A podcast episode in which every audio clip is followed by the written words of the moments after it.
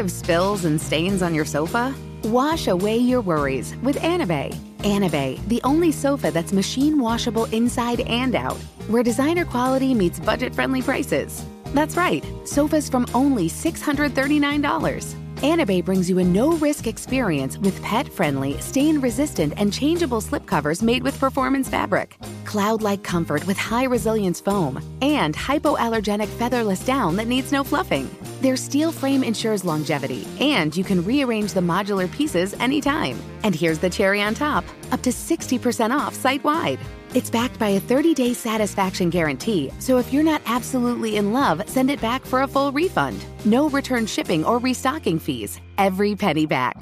Join the revolution of easy, clean, stylish living with up to 60% off at anabei.com. That's A N A B E I.com. Offers are subject to change and certain restrictions may apply. Welcome to Noble Blood, a production of iHeartRadio and Grim and Mild from Aaron Mahnke. Listener discretion is advised. In January of 1891, a group of 15 prominent nobles and Prussian court elites left Berlin by sleigh ride for a weekend jaunt to Grunwald Castle in the woods to the west of the city. They were invited there by the Kaiser's sister, Princess Charlotte, and the idea was that they would all go and have an ice skating party before retreating to the lodge for warm drinks and general merriment. The party was a triumph, and when the skating was over, the group congregated before the fireplace at Grunwald, red nosed and frostbitten. They removed their wet clothing and left them out to dry. And then the attendants of the skating party found that they could come up with a few fun ways of getting warm. The day after they all arrived back at their homes, every attendee of the skating trip to Grunwald received a letter in the mail. It had no return address and no signature. The handwriting was strange, someone writing in all block letters to disguise their script, or to make it appear as though someone else was writing it. Each letter contained terrible accusations about the person's conduct that evening at Grunwald, lurid sexual accusations, complete with detailed illustrations and pasted pornographic photographs. The letters contained specific details and nicknames that only inner members of the Kaiser Circle could possibly know. And to make matters worse, the accusations were all true. It had to have been someone who attended that skating party at Grunwald, but nobody knew who the letters were from. So began a scandal that spanned four years, arrests, but no finite answers. It's a scandal that proves that pettiness and anonymous gossip have been along far longer than tabloids and social media.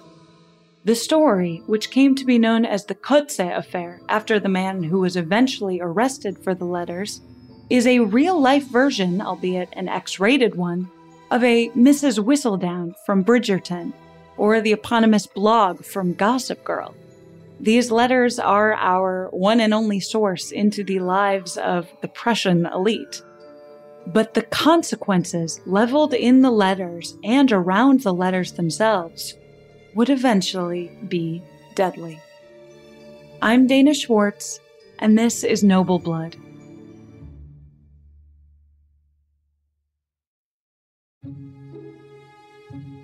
As with any mystery, the first step is to introduce the characters involved, or, depending on how you look at it, at the suspects. There were 15 people, 9 men and 6 women, who participated in by what most accounts refer to as an orgy, in which multiple people were involved in a number of both hetero and homosexual entanglements. But we'll get to those details a little bit later. For now, let's just start with one of the evening's attendees, Duke Ernst Gunther of Schleswig Holstein. Duke Ernst Gunther had a bit of a reputation, to say the least. He was nicknamed the Ram for his sexual appetite, like a ram in spring. And there's even a story about the Duke losing one of his elite military medals the one that designated him as a Knight of the Black Eagle, in the bed of a Berlin prostitute, who, to her credit, took it to the police. Duke Ernst's sister, Augusta, was married to Kaiser Wilhelm II, which made him the emperor's brother in law. Duke Ernst was married himself to a highly connected princess, but that didn't stop the Duke from his philandering ways. In fact, his high marriage and the even higher marriage of his sister made the Duke feel almost bulletproof. There seemed to be no act of misbehavior that his money and power couldn't get him out of. And a brief aside here for some noble blood family tree connectivity. Duke Ernst Gunther's wife, Princess Dorothea, was the daughter of Prince Philip of Saxe Coburg and Gotha, who had been one of the close friends of the Crown Prince Rudolf among the group who discovered his body at Mayerling.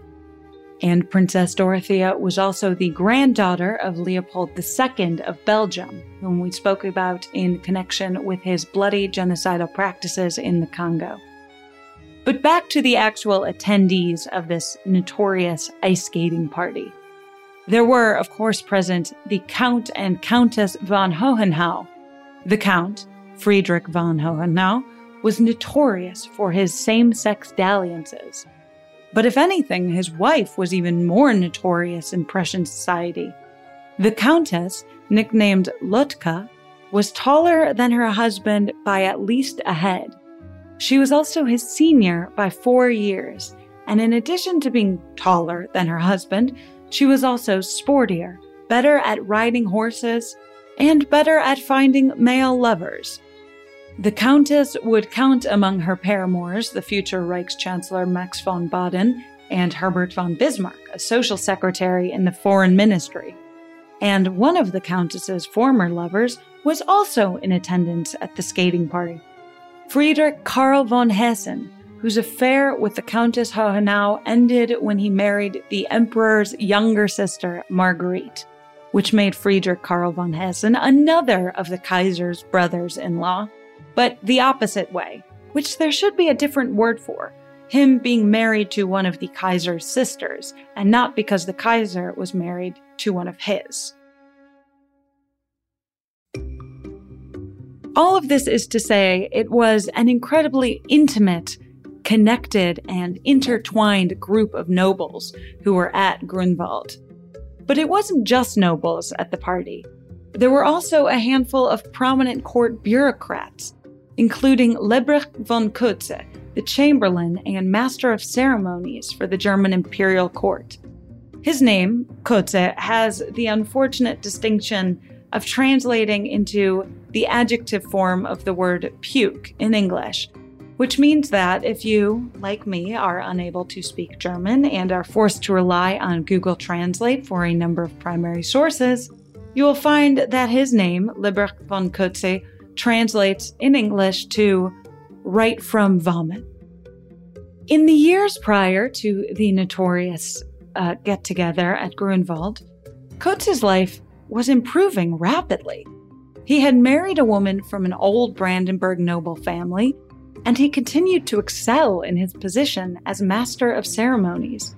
He had the close personal confidence of the Kaiser, and even though he wasn't a born noble himself, he inadvertently found himself closer to the inner circle of the court than many men with more prominent births, including another chamberlain and master of ceremony who also was attending the party, a man named Karl von Schrader. Schrader, who had attended with his wife, wasn't alone in his jealousy of Kotze, but there was very little he could do other than wait and hope that eventually Kotze might fall out of the Kaiser's favor.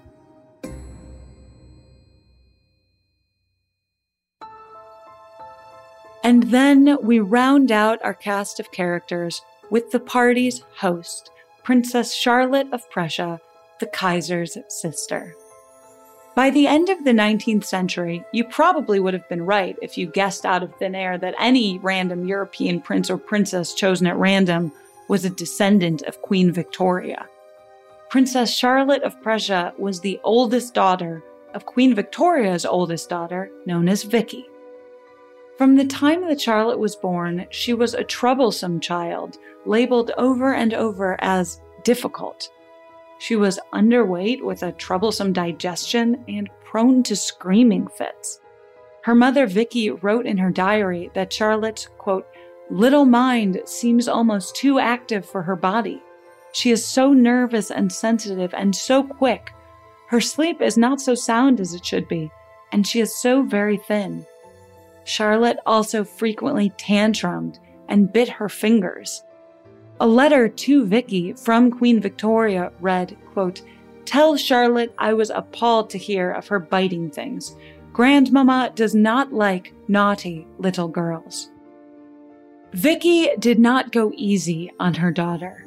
Being difficult is one of the cardinal sins of being a princess, and Charlotte suffered from another sin. She was plain. Her thinness was just one of a number of health issues she suffered from, including headaches and insomnia. Charlotte was a mediocre student without the ability to focus on tasks for any extended period of time. And by the time she was a teenager, her mother just seemed to have had no idea of what to do with her. What was there to do with this moody, sullen daughter whose behavior would cycle wildly between depression and extroversion? It's not a new phenomenon, a distant relationship between a teenage daughter and her mother. But it's not an easy one either, and the two simply didn't get along. When Charlotte socialized, she was flirtatious and a notorious gossip, causing trouble just to see what she could get away with. Her mother, Vicky, wrote that Charlotte was, quote, a wheedling little kitten who can be so loving whenever she wants something. As soon as Charlotte turned 16, she became engaged to the heir of the Duchy of Saxe Meiningen. The quickness of the marriage reveals just how eager Charlotte was to get out of her family's shadow, to be independent and to play grown up, and, most importantly, to escape the constant needling of her critical mother. In adulthood, her more salacious, gossipy ways calmed down but Charlotte was still a bon vivant, a drinker and heavy smoker, who seemed to devote more attention to her parties than to her only daughter. She was the perfect person to host a simple winter weekend in the country that would inevitably lead to debauchery.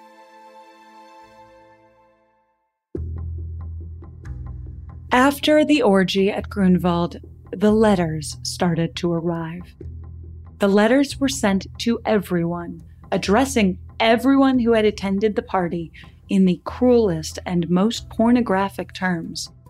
Aleid von Schrader, the wife of one of the masters of ceremony, they said that she enjoyed lesbian affairs, and Prince Albrecht von Anhalt, he was a sodomite. Even Prussian nobles who hadn't attended the gathering started to get mentioned in the letters. Prince Alexander of Prussia, 74 years old, was accused of, quote, the most disgraceful practices, which are said to be the result of a weak and perverted mind. The letters included detailed drawings of genitalia and pornographic photos, which were pasted over with pictures of nobles' heads on the bodies of the actors. Princess Charlotte was accused of numerous indiscretions, but by far the letter's harshest target was the Countess Lotke Hohenau. The descriptors of her were downright nasty, the stuff of schoolyard taunts. Everyone got the letters, but for her, they seemed personal. The letter said that the Countess Hohenau, quote, feels a tickle that cannot be controlled when it is a matter of stealing a young wife's newlywed husband, and that she was, quote, known citywide for the fact that she throws herself on the neck of every prince and lifts up her skirt without being asked. These letters continued, tormenting and taunting the elite of Prussian society for four years. Over 400 anonymous letters were written, and they probably would have continued as a bafflement, a peculiarity, and embarrassment had they not eventually invoked the emperor. The letters never mentioned the Kaiser explicitly, but they began to dance around him as a figure obliquely. with certain letters writing that he was tempted by the Countess von Hohenau and that the Count had forced his wife to act coldly towards the Emperor as to not encourage his affections. The Emperor could not believe how presumptuous the Count would have been to tell his wife to act differently towards him. At a military review, he transferred the Count to Hanover, all but exiling him and the coquettish Countess from court.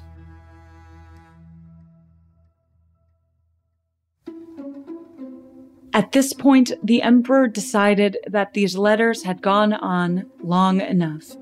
It was an embarrassing scandal that he wanted to keep under wraps, but more than that, he wanted it to end.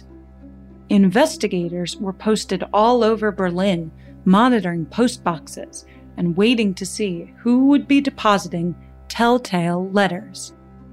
And then, in June 1894, the police made a shocking arrest.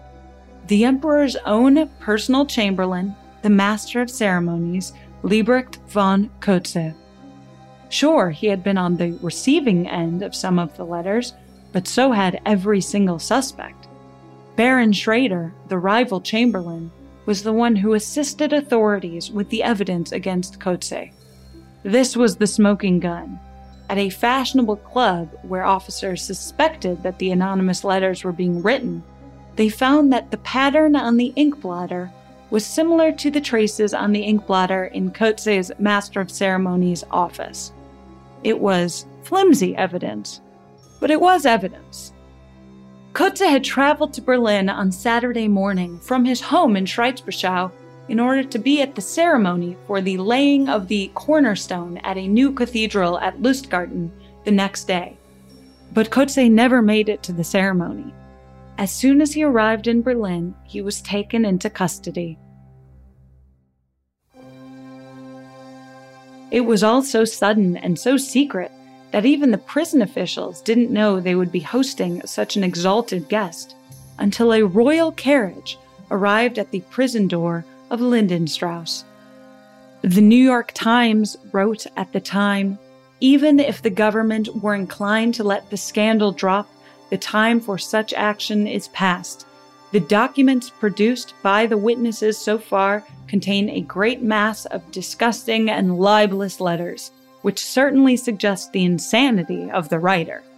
Kotze must be tried and must be acquitted as mentally unsound or innocent of the charges or he must be punished as the foulest of slanderers. The arrest sent shockwaves throughout Prussian court and the world. It was written about not only in the New York Times, but newspapers across Europe. Kotze's wife desperately tried to intercede on her husband's behalf by appealing unsuccessfully directly to the Kaiser. Kotze's friends argued that he didn't have the drawing skills that would have been necessary to produce the fairly impressive pornographic doodles on the letters. Some of Kotze's friends said that maybe he was insane. Kotze himself maintained that he was innocent. The New York Times covered the scandal at every step. In one article under the headline, All Germany is Talking of It. The Times wrote, quote, Many think that Kotze is merely a crank. They base their judgment of him on the facts that a few of his ancestors have gone crazy, and that he often behaved eccentrically in his younger days. But fairly quickly after Kotze's arrest, most people came to the realization that he wasn't the anonymous writer. One cabinet member visited him in prison and said speaking with Kotze made him more doubtful than ever of Kotze's guilt. The ink blotter evidence was thin at best, and most of the letters didn't even look like they could have come from Kotze's hand. In prison, Kotze was hosted in the best rooms of Lindenstrauss, and the general who had arrested him had special orders for high quality meals to be delivered specially to him daily. And then came the ultimate evidence of Kotze's innocence. While he was in prison, the letters continued.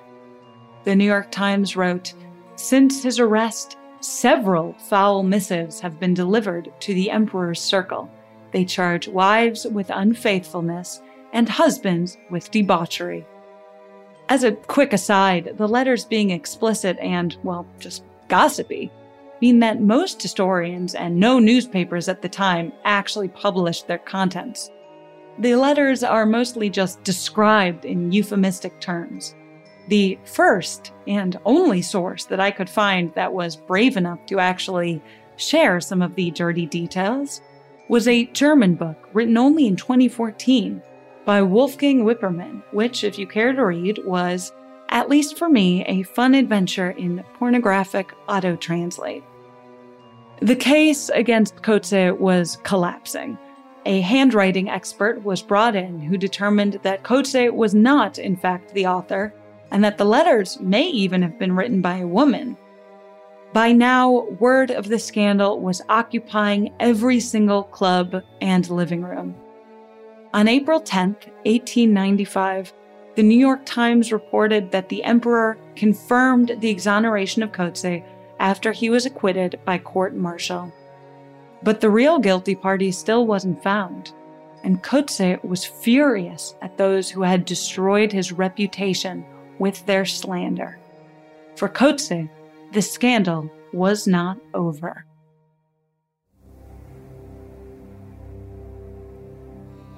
As soon as he was free, Kotze challenged the Hofmarschall von Reischach to a duel at dawn near the Halensee train station. The terms of the duel had each man shoot as many times as necessary. It took eight gunshots, but eventually, von Reischach hit Kotze with a bullet in the thigh. Emperor Wilhelm II sent an ornate Easter egg to Kotze's sickbed while he recovered. For him, that was the end of this, but it wasn't the end for Kotze.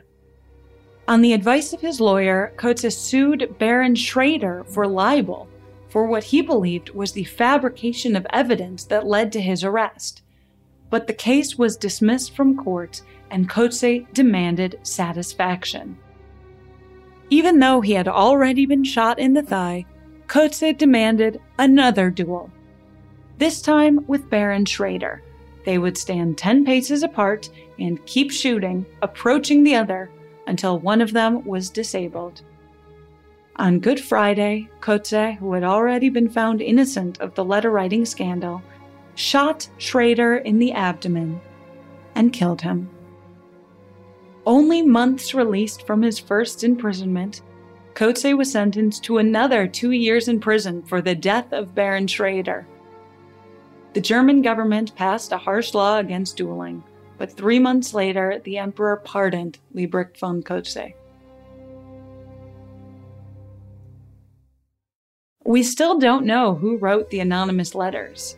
It's possible that if they were given a more comprehensive examination today, a scientific analysis could give us the answer. But the Kaiser and his family had tried for decades to keep the scandal as secret as possible.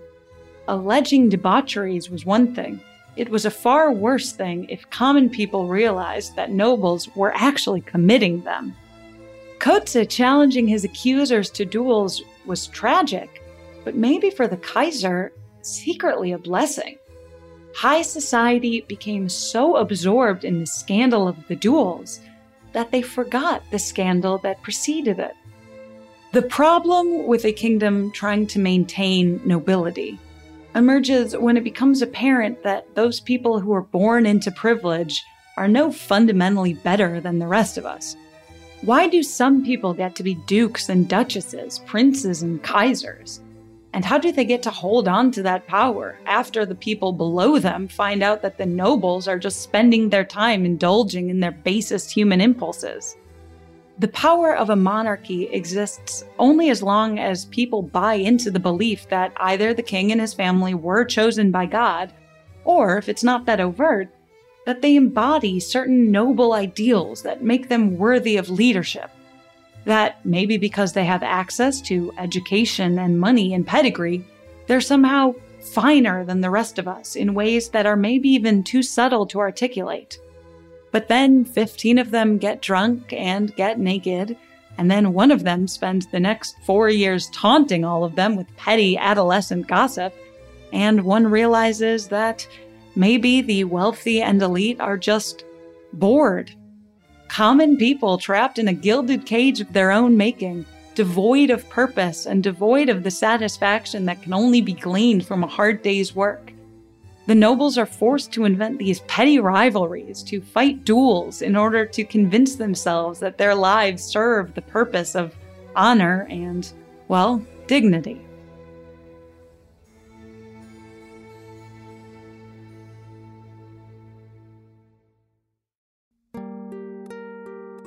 That's the story of the Kotze affair, but keep listening after a brief sponsor break to hear a bit about the modern theories about who was behind the anonymous letters.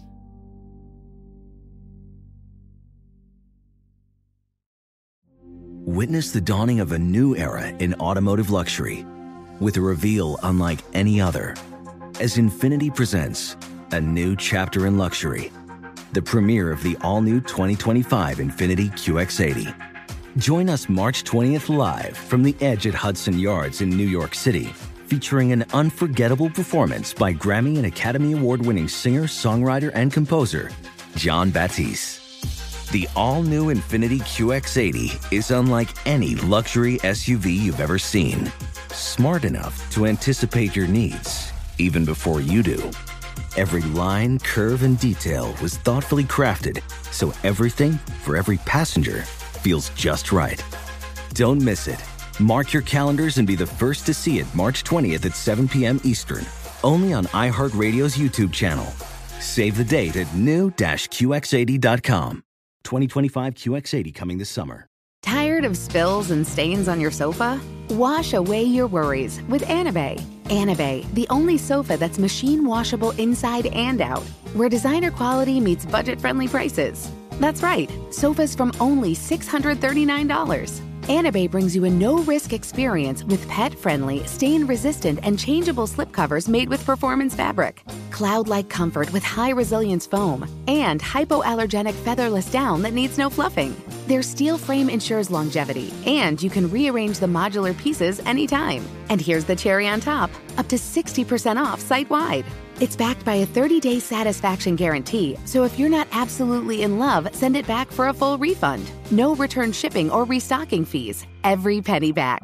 Join the revolution of easy, clean, stylish living with up to 60% off at anabei.com. That's A N A B E I.com. Offers are subject to change and certain restrictions may apply.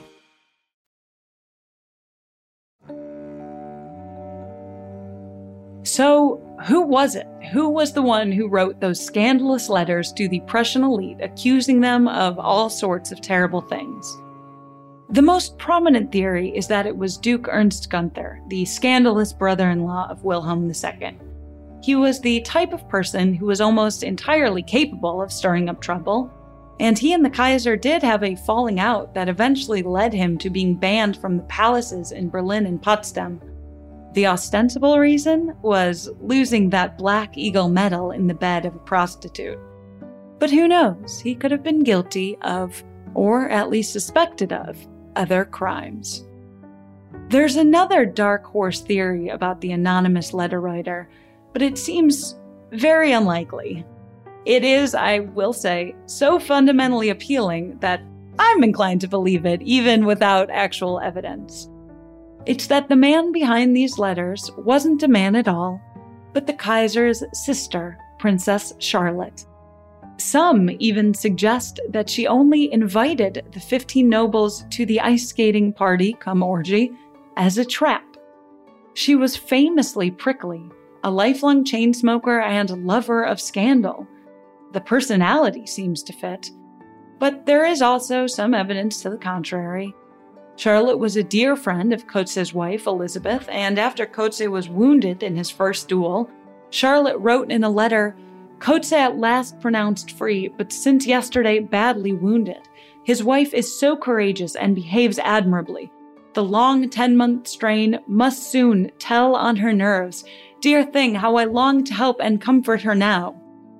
It's not a letter that Charlotte would have ever imagined would go on to the public record. So it doesn't read like she's trying to throw us off the scent, but who knows? Maybe it was guilt speaking. Or maybe the letters were written in fits of mania, and when she calmed down, she was filled with contrition for the man who stepped in to take all of the literal and metaphorical fire. Princess Charlotte spent the twilight years of her life in treatment for psychosis in the spa town of Baden Baden. Though, as you know, I am remiss to diagnose anyone with anything posthumously, historians do believe that her symptoms resembled porphyria, the same disorder suffered by her great great grandfather, the Mad King George III.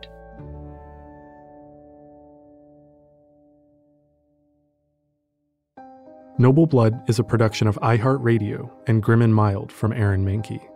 The show is written and hosted by Dana Schwartz and produced by Aaron Mahnke, Matt Frederick, Alex Williams, and Trevor Young. Noble Blood is on social media at Noble Blood Tales, and you can learn more about the show over at noblebloodtales.com. For more podcasts from iHeartRadio, visit the iHeartRadio app, Apple Podcasts, or wherever you listen to your favorite shows.